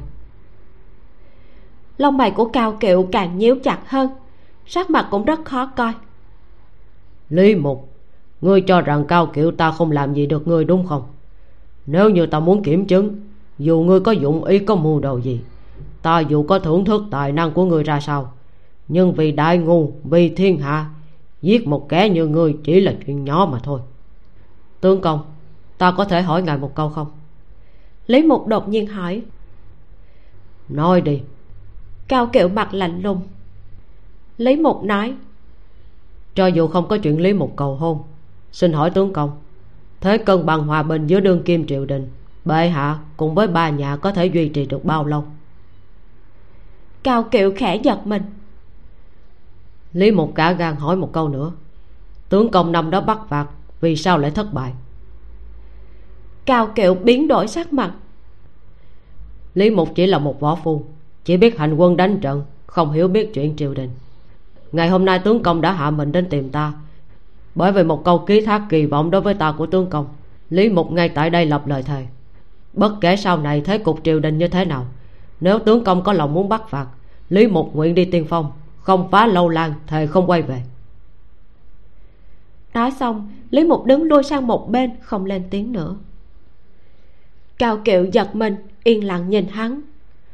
Ráng đỏ tầng tầng nơi chân núi, gió thu ngoài đồng thổi, cỏ vàng tung bay, xa xa truyền đến vài âm thanh ồn ào huyên náo của quân doanh. Cao kiệu bây giờ như mới lấy lại tinh thần, môi ông mấp máy, như là muốn nói gì đó, nhưng rồi cuối cùng lại không mở miệng. Một lần nữa nhìn lý mục yên lặng, hai tay chắp sau lưng bước đi. Lý mục nhìn theo bóng lưng cao kiệu dần đi xa. Quay người đang định rời khỏi, thì cao hoàng lại đột nhiên bước nhanh tới. Cậu ta dừng trước mặt lý mục, nhìn hắn rất chăm chú. Lý tướng quân, ta cực kỳ sùng kính tướng quân, nhưng mà huynh lại khiến ta thất vọng quá. Bây giờ nghĩ lại, khi đó huynh cứu ta có lẽ đã hạ quyết tâm muốn làm khó bá phụ của ta rồi. Ta khuôn mặt của cậu dần dần đỏ bừng lên. Ta thà tự sát để trả lại cái mạng này cho huynh cũng không muốn khiến cho bá phụ của ta bị khó xử như vậy. Càng không muốn hại a tỷ của ta mất lương duyên, phải lấy nước mắt rửa mặt. Cậu nghiến răng soạt một cái, rút trường kiếm bên hông ra, đặt lưỡi kiếm ngang cổ họng mình. Lưỡi kiếm cắt vào da thịt của cậu, một vệt máu dọc theo cổ chảy xuống dưới. Lý mục nhìn cậu thản nhiên nói, tử nhạc ngươi đã biết ta là người như thế. Ngươi cho rằng dùng mạng mình để uy hiếp ta có tác dụng sao? Lý mục ngẩng lên nhìn chân trời đang dần dần tối xuống. Cũng muộn rồi ngươi nên về đi. Nói xong hắn đi sượt qua người cao hoàng. Cao hoàng cứng đờ tại chỗ từ từ quay đầu lại. Bắt gặp hắn bước đi rất nhanh bóng dáng màu chóng biến mất thành một chấm đen trong bóng trời chiều lý mục trở lại doanh trướng của mình. Lưu dũng đi theo vào cười khì khì nói. Hệ, lý tướng quân tưởng nhị huynh bên kinh khẩu đã nghe theo phân phó của huynh tìm được lý do đưa lão phu nhân đến nơi ở an toàn khác rồi. Cũng không biết là ai lan truyền tin tức mới có mấy ngày thôi mà toàn bộ kinh khẩu đều biết chuyện này. Người nào người nấy phấn chấn vui mừng. Các huynh đệ thì còn vui mừng hơn là bản thân kết hôn nữa đó. Chỉ có mỗi lão phu nhân là chưa biết gì đâu. Chờ lão phu nhân biết rồi thì không biết sẽ mừng như thế nào nữa còn nữa. Tưởng nhị huynh còn nói ngoài mấy người lần trước tới không tìm được lão phu nhân đành phải ra về thì cũng bắt được mấy tên lén là lén lút khác nữa. Nghi ngờ là người của cao gia. Xin hỏi tướng quân tính xử lý như thế nào? Lý mục nói thả đi. Thả? Lưu dũng trợn tròn mắt khó tin. Tưởng nhị huynh nói mấy kẻ đó nhìn không có lương thiện chút nào rõ ràng là muốn gây bất lợi cho lão phu nhân mọi người đều đang rất tức giận thả đi. Bảo nhị huynh bảo vệ mẫu thân cẩn thận thai ta. Lưu dũng gãi gãi đầu, bỗng nhiên như nghĩ ra gì đó, cười hè hè nói. Để biết rồi. Nghe nói dương tướng quân hôm nay thay mặt tướng quân đi gặp cao tướng công để cầu hôn rồi. Cao tướng công lại đích thân đến tìm huynh. Trưởng công chúa dù có không hài lòng, thì tướng quân vẫn chắc chắn sẽ cưới được tiểu nương tử xinh đẹp nhà cao gia thôi. Sắp là người một nhà rồi, dĩ nhiên là không nên làm mất mặt trưởng công chúa quá nhiều lý mục chỉ cười. Vào mùa thu, ngày ngắn đêm dài, mới qua giờ dậu thôi mà trời đã tối om. Khi trời tối, thời tiết sẽ trở nên se lạnh. Doanh trại thực hành cấm đi lại ban đêm, cộng thêm sáng sớm ngày mai, đại bộ phận quân đội sẽ lên đường, cho nên đêm nay, các binh sĩ đã chui vào doanh trướng đi ngủ từ sớm. Lý mục nghỉ muộn hơn một chút một mình ngồi sau chiếc bàn trà đơn sơ bên trong doanh trướng. Hắn hiện giờ được binh sĩ gọi là tướng quân, nhưng vị trí không cao. Tuy có lều riêng, nhưng lại không có binh sĩ canh gác. Lều vải cũng là loại cũ, trên đó có không ít lỗ rách. Gió đêm thỉnh thoảng xuyên qua khe hở thổi vào trong, làm cho đèn đuốc chập chờn như sắp tắt. Lý mục còn đang đọc một quyển binh thư. Đêm dần dần sâu cái mát mẻ của mùa thu càng lúc càng đậm. Bên tai thỉnh thoảng truyền đến âm thanh vù vù rít gào của gió đêm thổi qua đỉnh lều vải, càng làm tăng thêm sự trống vắng hoang vu của đêm thu. Trên bàn có một bầu rượu, là một tên lính quèn thủ hạ của dương tuyên mang tới, nói là rượu mà trong doanh phân chia tối nay. Dương tướng quân biết hắn ngủ muộn nên đặc biệt chừa cho hắn một bình để ủ ấm cơ thể lý mục rót một chén rượu đặt ở đó. Không nhanh không chậm, lật binh thư để xem. Mấy lần đưa tay ra bưng chén rượu lên, như muốn uống, nhưng rồi lại đặt xuống. Mấy lần đều như vậy. Lần cuối cùng, hắn bưng chén rượu đưa lên miệng. Khi sắp uống, rồi lại như xem được chỗ nào quan trọng, ngừng lại. Ở một nơi tối tăm bên ngoài lều một đôi mắt đang rình xem đột nhiên mở to lý mục ngừng lại một giây. Cuối cùng, nhấc cánh tay lên, đưa chén đến bên miệng, uống một hơi cạn sạch. Sau đó, hắn đặt chén rượu xuống bàn, tiếp tục xem binh thư. Một lát sau, hắn dường như bị đau đầu chóng tráng, đặt binh thư xuống. Đèn cũng không tắt. Đứng dậy, đi về phía giường hành quân đơn sơ, nằm xuống. Hắn nằm im không nhúc nhích rất lâu, như là đã ngủ say như chết. Cạch một tiếng một hòn đá nhỏ từ vách trướng vọt qua lỗ thủng rách bay vào trong, bắn trúng vào bả vai của lý mục một cách chuẩn xác. Hắn vẫn nhắm nghiền mắt, không một chút phản ứng. Qua một lát nữa, một bóng đen lặng lẽ từ bên ngoài trướng lách mình đi vào, rón rén bước đến trước giường, lấy từ trong người ra một chiếc sọt tre mảnh khảnh, nhấc nắp lên. Một cái đầu rắn màu xanh lục hình tam giác chui ra khỏi sọt tre, khè khè phun lưỡi người kia nín thở, đưa đầu rắn về phía cổ của lý mục. Càng lúc càng gần. Khi đầu rắn sắp chạm phải cổ của lý mục, đột nhiên hắn mở mắt, đưa tay, nhanh như chớp bóp lấy bảy tấc đầu của con rắn kia. Hai ngón tay bóp cổ rắn gãy thành hai đoạn. Con rắn như bị rút xương sống rụ oặt xuống. Người nọ giật mình hoảng hốt lùi lại, quay người muốn chạy ra ngoài, nhưng nào có thể thoát được. Lý mục rút thanh kiếm dưới gối, hàng quang lướt qua nhanh như tia chớp trống vào cổ họng của kẻ đó. Ai phái người tới? Lý mục ngăn trước cửa trướng lạnh lẽo hỏi. Vào đêm trước khi nhổ trại có giang tế trà trộn vào trong doanh ý đồ ám sát lý mục. Giang tế kia mưu toan chạy trốn lúc đánh nhau với lý mục đã thu hút lính tuần tra tới. Dương tuyên đang ngủ say bị đánh thức vội vàng chạy tới. Biết được sự việc thì nổi giận. Vừa trấn an lý mục vừa phái người kiểm tra doanh trại tránh cho có cá lọt lưới. Cuối cùng, gần như toàn bộ doanh trại đều bị kinh động. Giang tế dù đã tự sát chết, nhưng sự việc vẫn chưa kết thúc. Cũng không biết tại sao tin tức được lan truyền rất nhanh. Nói gã sát thủ này chính là do cao gia phái tới. Về phần nguyên nhân thì rất rõ ràng. Dĩ nhiên là không muốn thực hiện lời hứa mà họ đã công khai với thiên hạ ngày đó. Nếu lý mục chết, cao gia tất nhiên không cần phải gả con gái cho một kẻ đã chết chẳng những doanh binh của lý mục phẫn nộ cực độ, mà ngay cả dương tuyên cũng cực kỳ bất mãn. Người nào cũng hô hào muốn gặp hứa tư đồ để lấy lại công bằng cho lý tướng quân. Trời còn chưa sáng, tin tức quân doanh rối loạn đã truyền tới hoàng cung, đồng thời cũng truyền đến tai cao kiệu. Hưng bình đế gấp gáp triệu cao kiệu vào cung, vẻ mặt nghiêm túc. Ông ta nói, bây giờ dân chúng kinh khẩu đều biết cao gia sắp gả con gái cho lý mục ai nấy cũng đều rất mong chờ. Nếu tin tức lại lan truyền đến kinh khẩu lần nữa, chỉ sợ sẽ dẫn đến dân đại loạn. Cuối cùng, hoàng đế nói, ông ta ban đầu rất thông cảm cho sự khó xử của trưởng công chúa, cũng không muốn ép gả cháu gái của mình cho lý mục. Nhưng không ngờ rằng, đêm qua lại xảy ra chuyện thế kia. Bản thân ông ta đã bất lực, hỏi cao kiệu nên giải quyết thế nào?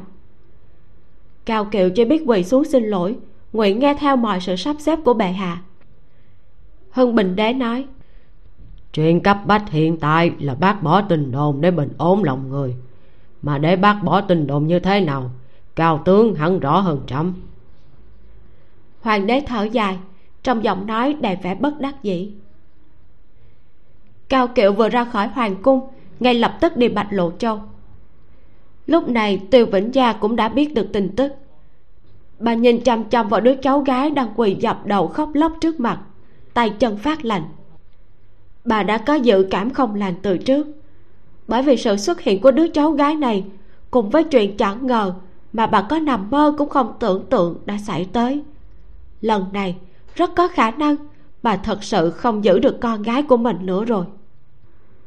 Bên ngoài bỗng nhiên truyền đến những tiếng bước chân dồn dập. Tiêu vĩnh gia nhận ra đó là bước chân của trường phu. Tiếng bước chân của ông tràn ngập sự phẫn nộ bá mẫu, cậu xin người. Xin gọi nói là không biết gì hết. Đừng cho bá vũ biết là cháu làm. Cháu cũng chỉ muốn giúp a di thôi. Cháu không ngờ lại xảy ra chuyện như vậy. Cao ung dung khóc đứt gan đứt ruột. Sắc mặt của tiêu vĩnh gia lộ vẻ mệt mỏi xua xua tay. Cao ung dung dập đầu với bà, vội vàng bò dậy, lau nước mắt rồi rời đi để tránh né. Cao kiệu sải bước lớn đi vào tiêu vĩnh gia nôn nóng đứng dậy, định ra đón ông. Thì đã thấy ông đứng ở đó. Ông không tiếp tục đi vào, chỉ có ánh mắt là tràn ngập sự phẫn nộ, tựa như hai thanh kiếm bắn về phía bà. Tiêu vĩnh gia như bị lửa đốt co rúm người, bước chân khẩn lại, không dám đi tới nữa, mà chỉ đứng đó hứng chịu ánh mắt nhìn chằm chằm của ông. Từ sự phẫn nộ ban đầu, dần dần biến thành thất vọng căm ghét. Trưởng công chúa nàng khiến cho ta quá thất vọng. Ta không ngờ nàng dám làm ra chuyện ngu xuẩn ấy. Ta nghe nói, nàng còn phái người đi kinh khẩu, muốn bắt giữ mẫu thân của lý mục để uy hiếp đúng không? Toàn thân bà như ngâm trong nước đá. Cái lạnh mỏng manh từ từ xâm nhập vào da thịt, cho đến khi thấm sâu vào xương tủy, chạm đến tận xương. Trái tim của tiêu vĩnh gia theo đó dần dần chìm xuống, trở nên lạnh lẽo kể từ ngày hôm đó, sau khi khóc trong vòng tay trượng phu. Những ngày này, theo thời gian, niềm hy vọng khó diễn tả mà bà vô thức chờ đợi, giống như mong đợi của một cô gái đã biến mất không còn sót lại chút gì. Sắc mặt của bà dần dần cũng biến thành lạnh lẽo cứng rắn. Cuối cùng, hất chiếc cằm thon thả đẹp đẽ lên, lạnh lùng nói, năm xưa tôi từng giết người, bây giờ cũng chỉ giết thêm một người thôi, có đáng là gì chứ? Tốt lắm, giỏi lắm. Nàng là trưởng công chúa, ta không làm gì được nàng. Nàng muốn thế nào thì thế đó đi. Nhưng nàng có biết, cũng bởi vì nàng vừa giết thêm một người mà ai di phải lấy chồng hay không? Phải gả cho người mà nàng không hề muốn nhất kìa vậy nàng hài lòng chưa? Cao kiệu tức giận đến xanh mặt, giọng nói run nhẹ nhẹ. Từ vĩnh gia cắn răng nói, ai dám mang con gái tôi đi, tôi liều mạng với kẻ đó. Cao kiệu giận quá hóa cười bệ hạ đã có ý chỉ. Hôn lễ được cử hành ngay vào tháng sau. Nàng muốn đi liều mạng với ông ta. Sắc mặt của tiêu vĩnh gia đột nhiên trắng bệch muốn xông ra ngoài lại bị cao kiểu túm được tay kéo trở về. Ông quát to. Nàng lại muốn đi đâu? Tôi đi gặp lý một kia tôi muốn xem xem nó là thứ gì mà dám bám lấy con gái của tôi. Hai mắt của tiêu vĩnh gia đỏ hồng ra sức giãy dùa nhưng mà cánh tay lại bị trượng phu kẹp chặt như sắt không làm sao thoát ra được bà cúi xuống cắn vào tay ông. Cao kiều bị đau nhưng cố chịu chỉ nghiêm nghị nói. Người đàn bà đanh đá này nàng đừng gây chuyện nữa. Có tình ta nhốt nàng lại hay không? Ông là đồ vô lương tâm. Tôi gả cho ông bao nhiêu năm ông lại đối xử với tôi như thế? Tiêu vĩnh già đột nhiên ngạn ngào. Buông cổ tay trượng phu đã bị mình cát chảy máu ra ngã bệt xuống đất che mặt khóc lên. Vừa mới khóc lên thì lại nghe được giọng của con gái cha, nương, con gái bằng lòng gả đi, con sẽ sống tốt. Xin cha nương đừng cãi nhau nữa. Từ vĩnh gia ngừng khóc ngẩng đầu lên, nhìn thấy lạc thần mặc áo lót mỏng manh màu xanh nhạt, như một nhánh hải đường trong gió mùa thu, tay vịnh vào khung cửa. Hai dải thắt lưng quanh eo mảnh khảnh của nàng tung bay trong gió như một con bướm. Sắc mặt của nàng tái nhợt, nhưng nét mặt lại rất trịnh trọng, từ từ quỳ xuống ngay ở bên ngoài cánh cửa, dập đầu với bà cùng cao kiều. Trong đời người, nếu mọi việc thuận buồm xuôi gió thì không cần phải trải qua biến động lớn lao nào. Ví dụ như lạc thần, từ lúc sinh ra đã là con gái vàng ngọc, được cha mẹ huynh trưởng yêu thương vô hạn. Trong thế giới trước năm 16 tuổi của nàng, phiền não lớn nhất có lẽ chính là ngày của hoa sắp tới nàng nên mặc gì để đi bái hoa thần đây? Là áo dài eo nhỏ trăm dài tóc mai, hay là váy dài ống rộng mày ngài nửa vẽ? Cứ như thế, cuộc sống tương lai của nàng chính là gả cho lục giảng chi môn đăng hộ đối, rất yêu thương nàng. Từ con gái cao thị biến thành phu nhân lục gia. Từ đây, nàng cùng với trượng phu kề cận yêu thương, sinh con dưỡng cái dần dần trở thành một nữ trưởng bối được con cháu đời sau của lục gia tôn kính.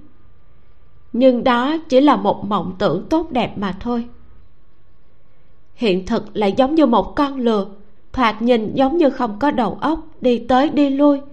Nhưng vào lúc người ta không để ý nhất thì đột ngột nện cho người ta một đòn đau trí mạng. Loại đau đớn này chính là bất ngờ không kịp đề phòng, mới để cho người ta khắc cốt ghi tâm lạc thần cuối cùng cũng đã hiểu. Thì ra trên thế giới này, phụ thân và mẫu thân của nàng thật sự sẽ có lúc bất lực không thể nào bảo vệ nàng được. Lần đầu tiên, nàng tận mắt nhìn thấy mẫu thân trưởng công chúa cao quý kiêu ngạo của mình lại thất thố đến mức độ này. Bà như một người phụ nữ bình dân bất lực, ngồi dưới đất tuyệt vọng khóc rống. Lần đầu tiên người cha phong độ thần tiên không gì không làm được trong trí nhớ của nàng.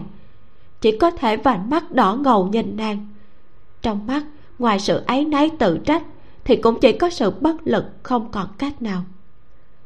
Và cũng là lần đầu tiên, nàng có một mong ước mạnh mẽ rằng mình có thể làm một chút gì đó để chia sẻ sự bất lực của cha và nương. Cho dù chỉ một chút thôi cũng được. Trước đây lúc đi học ngồi cùng bàn với các huynh đệ. Khi họ đọc, thế đồ đáng phục đáng, nhân tình huyền hữu huyền. Nàng chỉ cười cười rồi đọc một câu, xuân quan bất tự nhân tình bạc, hạnh hoa khai bãi hữu lê hoa. Rồi nhận được sự khen ngợi của các huynh đệ. Chú thích, thế đồ đáng phục đáng, nhân tình huyền hữu huyền. Nghĩa là, thế gian ngày lại ngày mối quan hệ của con người cũng bí ẩn như chính chúng vậy. Xuân quan bất tự nhân tình bạc, hạnh hoa khai bãi hữu lê hoa. Nghĩa là, mùa xuân không giống như mối quan hệ của con người. Khi hoa mai nở thì hoa lê xuất hiện. Nhưng hôm nay, nàng mới tự cảm nhận được thế nào là nhân tình mỏng manh bạc bẽo. Thì ra, những người từng đối xử rất tốt với mình chưa chắc đã thật sự bởi vì mình tốt mà đối xử tốt với mình. Hưng bình đế đã hạ chỉ, nói ngày 18 tháng sau là ngày lành tháng tốt để tổ chức hôn lễ. Từ vài ngày trước, đôi bên đã bắt đầu tiến hành nghi thức cưới hỏi. Nghe nói, dựa theo thu xếp, trước tiên nàng phải vào cung tạ ơn từ bái với a cửu hoàng đế của nàng. Sau đó được đường huynh cao giận hộ tống đi thuyền mấy ngày đến trấn kinh khẩu, nơi sẽ cử hành hôn lễ. Lại nghe nói, người của trấn kinh khẩu đều đang chờ con gái cao thị tới. Buổi hôn lễ chắc chắn sẽ vô cùng náo nhiệt. Tuy nhiên, lạc thần không hề quan tâm đến những chuyện này. Vài ngày sau, cuối cùng nàng cũng nhận được hồi âm của lục tu dung sau một thời gian chờ đợi. Lục tu dung hẹn gặp nàng ở chùa thanh lương chùa thanh lương nằm ở ngoại ô phía tây đài thành. Mùa xuân, hoa đào nở khắp núi đồi. Hàng năm vào tháng 3 và tháng 4 có rất nhiều khách du lịch đến thăm thú. Năm nào, lạc thần cũng cùng huynh đệ hoặc là nhóm bạn gái cùng đi du xuân ở nơi đây. Cho nên cũng không hề thấy lạ lẫm đối với nơi này. Được cao hoàng hộ tống, nàng đến chùa thanh lương, cuối cùng gặp được cô bạn thân. Lục tu dung nhỏ hơn lạc thần một tuổi tính cách luôn hoạt bát vui vẻ, rất hay cười. Nhưng lần gặp nhau này, cô ấy đã như biến thành một người khác. Vừa nhìn thấy lạc thần, hai mắt đã đỏ lên. Lục tu dung nói với lạc thần rằng, ngày trùng dương hôm ấy, sau khi trở về, phụ thân của mình phẫn nộ phừng phừng nói đại huynh đã làm mất mặt mũi lục gia, gọi đại huynh vào thư phòng mắng nhiếc rất lâu. Chu phu nhân, mẫu thân của lục tu dung vốn đối xử với lạc thần còn tốt hơn cả con gái ruột. Bây giờ cũng cấm không cho phép lục tu dung qua lại với lạc thần. Lần này ra ngoài gặp nhau là cô ấy năn nỉ nhị huynh lục hoáng chi giúp mình che giấu chu phu nhân. Chỉ sợ không thể ở lâu. Nói mấy câu xong thì phải trở về ngay. A di, thời gian này tinh thần của đại huynh xa sút lắm. Cả ngày nhốt mình ở trong phòng. Tớ rất lo cho huynh ấy lục tù dung không nén được nữa òa khóc lên, đau lòng cực độ. Lạc thần hoàn toàn hiểu được. Sự đau lòng của nàng ấy cũng chẳng ít hơn nàng bao nhiêu. Nàng biết lục tu dung rất có thiện cảm với cao hoàng. Vốn dĩ, hai bên gia đình cũng có ý định cho đôi trẻ kết thành nhân duyên, thân càng thêm thân. Nhưng bây giờ e là chẳng thể nữa. Lúc rời khỏi chùa, hình ảnh lục tu dung ngồi trong xe hai mắt sưng đỏ vì khóc qua cửa sổ xe liên tục ngoái nhìn cao hoàng. Đã trở thành một hình ảnh không thể nào loại bỏ trong tâm trí của lạc thần một thời gian dài. Nhưng mà, dù người ta có đau buồn thế nào, thì ngày tháng vẫn cứ thế trôi qua từng ngày. Ngày cưới càng ngày càng tới gần. Lạc thần đi theo tiêu vĩnh gia từ bạch lộ châu trở lại nhà trong thành trong nhà vẫn đông như trảy hội. Thậm chí mỗi ngày, người gác cổng còn nhận được nhiều bái thiếp hơn so với trước kia. Có lẽ bởi vì nguyên nhân môn đình cao thị quá mức nổi bật kết thông gia với thứ tộc cũng không ngăn cản được danh sĩ sĩ tộc lùi bước. Cũng không ai dám dùng chuyện này công khai chỉ trích cao gia. Dù sao thì hôn sự này là đích thân hoàng đế chủ trì cưới hỏi. Nhưng mà, nào ai biết được ở sau lưng, những người kia sẽ nghị luận cái gì? Sau khi trở về nhà, phụ thân vẫn luôn trầm lặng. Mẫu thân cả ngày không mở miệng nói câu nào. Thuốc phụ nghe tin đã từ quảng lăng chạy về, rút kiếm chặt gãy bàn trà. Tính cách của ông ấy nóng nảy, suýt nữa là lật tung nóc nhà. Nhưng mà cuối cùng cũng đành phải nuốt lửa giận vào trong, chẳng thể làm gì được. Ngày 15 sáng sớm hai ngày trước ngày nàng phải vào cung. Buổi tối hôm đó, lục giảng chi từ sau ngày trùng dương vẫn chưa từng lộ diện, đã đưa bái thiếp tới xin gặp cao kiệu. Cao kiệu gặp y ở thư phòng. Từ ngày trùng dương đến nay, cũng chỉ mới qua hai ba tháng thôi, nhưng lục giảng chi đã gầy đi rất nhiều. May mắn là tinh thần nhìn vẫn còn tốt. Y nói với cao kiệu, ngày mai y phải lên đường đi giao châu đảm nhiệm chức vị quận trưởng. Tối nay tới là bái biệt cao kiệu, cũng là để tạ tội với ông. Y nói bản thân của y rất áy náy, rất có lỗi. Ngày đó bởi vì sự bốc đồng của bản thân mà đã khiến cho cao gia, khiến cho lạc thần rơi vào tình cảnh như hiện nay. Y là tội nhân tội nhân muôn lần chết cũng không hết tội.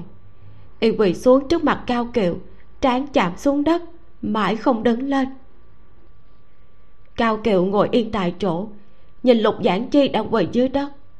Cuối cùng cũng chỉ hỏi một câu, có lời gì muốn ta chuyển cho a di không? Lục giảng chi từ từ thẳng người lên, thất thần một chốc rồi lắc đầu.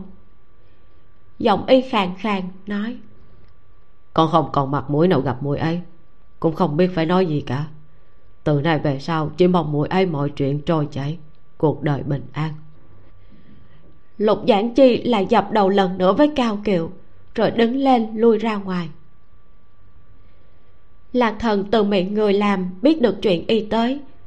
Nàng biết mình không nên đi gặp y nhưng mà một người được nàng coi như a huynh một a huynh quen biết mười mấy năm luôn che chở cho nàng.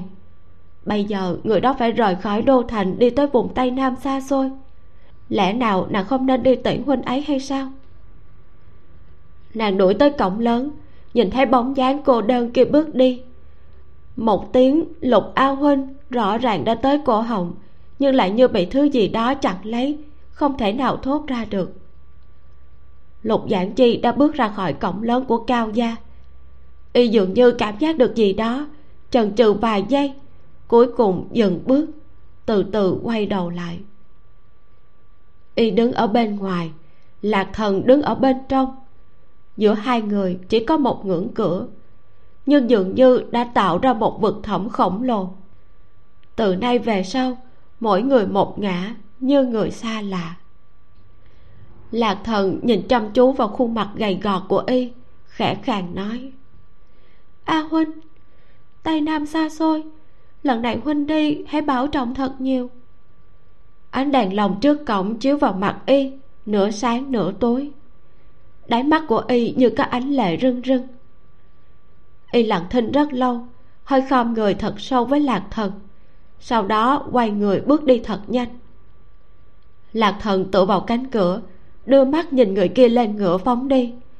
Cuối cùng, bóng dáng biến mất trong bóng đêm mênh mông, tinh thần chán trường những tự trách, những áy náy và cả sự bất đắc dĩ của y ở trước mặt nàng tất cả đều hóa thành cái khom người thật sâu lặng lẽ kia. Cả đời này, hai người họ cũng không có cách nào quay trở lại ngày hôm qua được nữa. Lục giảng chi về tới lục gia, xuống ngựa ở trước cửa. Một tùy tùng của y đã đợi ở đó vội vàng nghênh đón, ghé vào tai lo lắng nói mấy câu. Vẻ mặt của lục giảng chi khẽ biến đổi, ngay lập tức lên ngựa một lần nữa rời đi ngày mai, lý mục khởi hành về kinh khẩu chuẩn bị cho hôn lễ. Tối nay, hứa tiết tổ chức bữa tiệc đưa tiện hắn trong tư viên sang trọng của mình nằm ở ngoài thành. Kèm theo tiệc đêm là khách khứa đến rất đông, mấy chục người. Tiếng ca người múa rộn ràng, tiệc tùng cực kỳ xa hoa. Kết thúc bữa tiệc thì đã là cuối giờ hợi, chủ và khách đều vui vẻ. Hứa tiết lấy mỹ nhân tiếp khách, mời khách ở lại trong viên. Lý mục nhã nhặn từ chối một mình cưỡi ngựa đi về dịch quán mà mình ở tạm trong thời gian qua. Cuối thu, bên ngoài thành ánh trăng trong trẻo lạnh lùng. Con đường hoang trắng xóa, đầy hoang vắng điều hiu. Hắn đi đến bên một bìa rừng hoang vu chánh choáng cuồn cuộn dâng lên. Nhìn thấy một tảng đá xanh bằng phẳng nằm ở bên đường, giống như một chiếc giường thiên nhiên. Bạn dừng ngựa đi tới, nằm lên trên đó. Mọi thứ đều tĩnh lặng như tờ bên tai chỉ có thanh âm sàn sạc rất nhỏ của con ô truy đang ăn cỏ phát ra. Lý mục nhắm mắt lại. Sau một lát, trong bóng tối mà ánh trăng không chiếu tới trong rừng cây, bảy tám bóng đen lặng lẽ xuất hiện. Đi đến gần người đang nằm trên tảng đá xanh bên đường. Chỉ trong chớp mắt đã bao vây người kia vào giữa, đào kiếm lộ ra. Lưỡi đao giết người dưới ánh trăng phát ra ánh sáng sắc bén lạnh lẽo lý mục mở choàng mắt từ từ ngồi dậy. Ánh mắt liếc nhìn chung quanh cuối cùng rơi vào một người đang che mặt. Hắn hỏi lục hoang chi? Lục hoang chi thấy mình bị nhận ra bèn kéo khăn che mặt xuống nghiến răng nghiến lợi. Lý mục người hại huynh trưởng của ta khiến cho lục gia ta từ đây bị nhục nhã không còn mặt mũi. Ta sao để người sống sót trên đời này được? Chết đi! Cậu ta rút bảo kiếm ra mang theo những người kia đồng loạt xông về phía lý mục kèm theo những âm thanh trói tai của kiếm va vào nhau. Vài người lao lên trước kêu lên đau đớn, lần lượt ngã xuống đất. Lý mục xuất đao cực nhanh. Không một ai thấy rõ hắn rút đao như thế nào, xoắn đứt kiếm của những kẻ kia như thế nào. Lục hoán chi chỉ cảm thấy một tia sáng trắng trước mắt, vừa chớp mắt một cái, lưỡi đao lạnh như băng đã sượt qua chóp mũi của cậu ta. Khoảng cách gần như thế đến mức cậu ta có thể cảm nhận được rất rõ khi những sợi lông mịn trên chóp mũi bị lưỡi kiếm cắt đứt. Trong nháy mắt toàn thân rợn cả tóc gáy. Thế đào hạ xuống, gác trên cổ gã mới ngừng lại được. Mà cánh tay cầm kiếm kia của gã thậm chí còn không kịp làm xong một động tác chém. Cứ thế mà cứng đờ giữa không trung, dáng vẻ vô cùng buồn cười. Một cơn ớn lạnh xuyên qua lưỡi kiếm băng giá, nhanh chóng thấm vào da của cậu ta. Lý mục người dám giết ta? Cậu ta không hề cử động nhưng sự cao ngạo của con cháu sĩ tộc đã buộc cậu ta không thể tỏ ra sợ hãi trước người đàn ông hàng môn ti tiện này. Cậu ta cứng đờ ngẩng cao cổ nhưng giọng lại run rẩy không thể khống chế nổi. Lý mục cười cười nói đương nhiên là ta không dám giết lục công tử rồi. Hắn thu đao lại đoạt lấy kiếm trong tay của lục hoáng chi lục hoáng chi muốn phản kháng nhưng lại không dám. Cuối cùng đành phải trơ mắt nhìn hắn dùng sức mở từng ngón tay cầm kiếm của mình ra. Kiếm đã nằm trong tay lý mục. Đưa về phía ánh trăng lý mục giơ thanh kiếm lên trước mặt nhìn một lát nói kiếm tốt. Trong ánh mắt hắn lộ ra vẻ yêu thích khen ngợi một câu ngón tay vuốt nhẹ lên thân kiếm. Thanh bảo kiếm này đến từ long tuyền là năm xưa lục hoác chi dùng ngàn vàng để mua nó. Chuôi kiếm khảm bảo thạch, thân kiếm sắc bén đến mức thổi tóc tóc đứt. Bình thường gần như không rời khỏi người, là vật tùy thân mà cậu ta yêu thích nhất. Lục hoáng chi ưỡn ngực, nhưng không ngờ đột nhiên nghe keng một tiếng lý mục bẻ gãy thành kiếm. Thân kiếm gãy thành mấy đoạn, bay lên không trung rồi rơi xuống đất. Lục hoáng chi sững sờ đến ngay người, hồi lâu mới lấy lại tinh thần giọng nói càng run rẩy mãnh liệt. Lý mục người dám làm nhục ta như thế, ta và ngươi không đội trời chung. Lục công tử người hãy còn nhỏ, muốn tìm ta báo thù thì cũng không nên là lúc này. Chờ mấy năm nữa rồi hãy nói sao lý mục đặt chuôi kiếm tàn kia vào trong tay gã, huýt sáo. Còn ô truy chạy tới. Hắn nhảy lên ngựa phóng đi. Lục hoáng chi nắm chuôi kiếm gãy nhìn theo, tay không ngừng rung lên cậu ta nhìn chằm chằm vào bóng lưng phía trước. Đột ngột đoạt lấy một cây cung nỏ trên người của tùy tùng, nhắm vào bóng lưng kia, kéo dây cung. Dừng tay! Bên tai vang lên một tiếng quát rất to. Lục hoán chi quay đầu lại, trông thấy huynh trưởng phóng ngựa tới, chớp mắt đã tới gần, vội vàng nghênh đón. Đại huynh! Lục giảng chi xuống ngựa, quét mắt nhìn mấy đoạn kiếm gậy dưới đất cùng đám tùy tùng cầm binh khí kia, sầm mặt lại, đoạt lấy cung tên trong tay lục hoán chi bẻ gãy thành hai đoạn rồi ném xuống đất. Sau đó sải bước về phía lý mục nói a à, đệ có nhiều đắc tội cảm ơn huynh đã nương tay. Ta thay đệ ấy xin lỗi huynh. Lý mục dừng lại giữa đường cũng không xuống ngựa chỉ chắp tay với y sau đó thúc ngựa rời đi. Lục giảng chi nhìn theo bóng lưng của lý mục dưới ánh trăng nét mặt ảm đạm. Y đột nhiên hô to lý mục xin dừng bước. Lý mục một lần nữa dừng lại lục giảng chi bước nhanh đuổi tới, dừng trước ngựa của hắn, nói, lý mục, tài nghệ của ta không bằng người, thua bởi huynh, ta không còn lời nào để nói. Ta chỉ cầu xin huynh một chuyện, bất kể lý do gì khiến huynh muốn lấy a di bằng được, sau này mong huynh hãy đối tốt với a di ta cảm kích vô cùng. Y khom người thật sâu với lý mục, mãi không đứng lên. Lý mục híp mắt lại, rồi nói, lục công tử nói quá lời rồi từ nay về sau, nàng là vợ ta. Ta không đối xử tốt với nàng, lẽ nào đối tốt với kẻ khác? Sau đó hắn giật cương ngựa, khẽ quát một tiếng. Ô truy thấy hai bên bụng bị kẹp chặt kêu lên một tiếng tung vó chở chủ nhân phóng đi thật nhanh. Kết thúc tập 5 kết thúc tập trước, mình cứ nghĩ là mọi chuyện đã được giải quyết xong rồi. Lý mục có thể yên tâm rước lạc thần về nhà được rồi tập này sẽ chỉ là chuẩn bị cho đám cưới và không chừng cuối tập chúng ta còn được đi đám cưới nữa. Nhưng mà trong tập này, tác giả đã chứng minh cho mình thấy rằng mình nghĩ như vậy là quá dễ dãi và hời hợt rồi. Bởi vì hoàng đế nhúng một tay vào thúc đẩy cũng chưa đủ. Lời khẳng định của cao kiệu trước mặt công chúng rằng lý mục là con rể của ta cũng chưa thể thuyết phục. Con người một khi tức giận, căm hận và vụ lợi thì có trăm ngàn cách để quấy rối và cản trở. Chúng ta nhìn thấy cao hoàng, tiêu vĩnh gia, cao ung dung, lục khoáng chi, tất cả họ đều không cam lòng để chuyện mà họ cho là không chấp nhận được này xảy ra. Và phản kháng của họ thực chất cũng rất phù hợp với vị thế và tâm lý của mỗi người. Giả như mình là tiêu vĩnh gia đi, thì mình cũng sẽ có thái độ hệt như bà ấy thôi. Là một người mẹ tự nhiên ở đâu tòi ra một thằng mà mình nghĩ là chẳng ra gì. Đòi cưới con gái cưng của mình đi. Làm sao mà không lo, không sợ con gái mình sẽ khổ chứ? Tuy nhiên là đến cuối cùng, tất cả những phản kháng đều bất thành. Ai cũng đều bất lực và đành chấp nhận.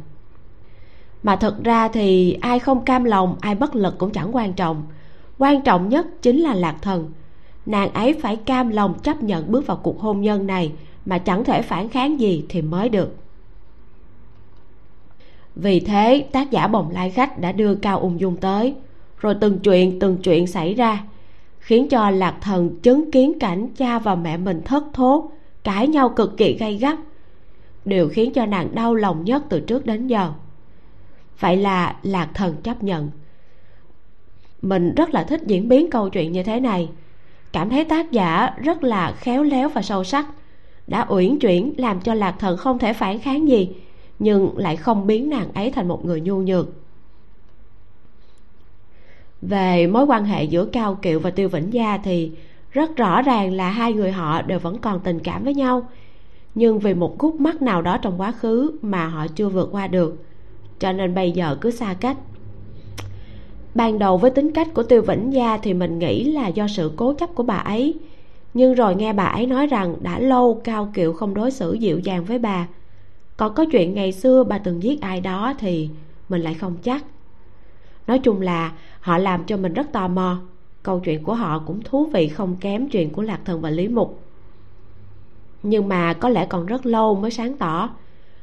Uhm, họ cũng sẽ phải trải qua nhiều chuyện nữa thì mới cơm lành canh ngọt được hết tập này thì thật sự lạc thần sẽ về với lý mục mà không gặp bất cứ sự phản đối nào nữa. À mà các bạn có ai phản đối hay không? Có ai cảm thấy là ghét lý mục bởi vì bởi vì chen vào cướp vợ của chàng giảng chi vừa đẹp trai tài giỏi lại rất là quân tử hay không? Cá nhân mình thì rất là ủng hộ lý mục bởi vì chàng có quyền đấu tranh cho bản thân của mình. Giống như chàng đã từng nói, ta thành toàn cho người ai sẽ thành toàn cho ta? Thêm nữa là khi lý mục cưới lạc thần bây giờ chàng thay đổi cuộc đời của lục giảng chi như thế này. Biết đâu chàng đã cứu giảng chi một mạng không bị chết sớm như kiếp trước nữa. Trong kiếp trước thì hai năm sau là lục giảng chi sẽ chết. À, đây là những suy nghĩ của mình sau khi đọc tập truyện này. Còn bạn thì sao? Bạn nghĩ gì về tiêu vĩnh gia? Về bà chị cao ung dung cả hai kiếp đều muốn đọc chết lý một kia. Hãy cho mình biết trong phần bình luận nha. Tập truyện hôm nay dừng tại đây. Cảm ơn bạn đã dành thời gian lắng nghe mình. Và nếu như bạn chưa biết thì ngoài youtube, bạn có thể nghe truyện do mình diễn đọc trên website vimeo com. Tiện lợi hơn và không bị quảng cáo chen ngang vào giữa chừng. Nếu bạn thích tập truyện này, thích nghe mình review và phân tích ở cuối tập truyện thì hãy bấm like để cho mình biết nha. Cảm ơn bạn rất nhiều bây giờ thì tạm biệt thôi. Mình là vi miu, xin chào và hẹn gặp lại trong tập sau.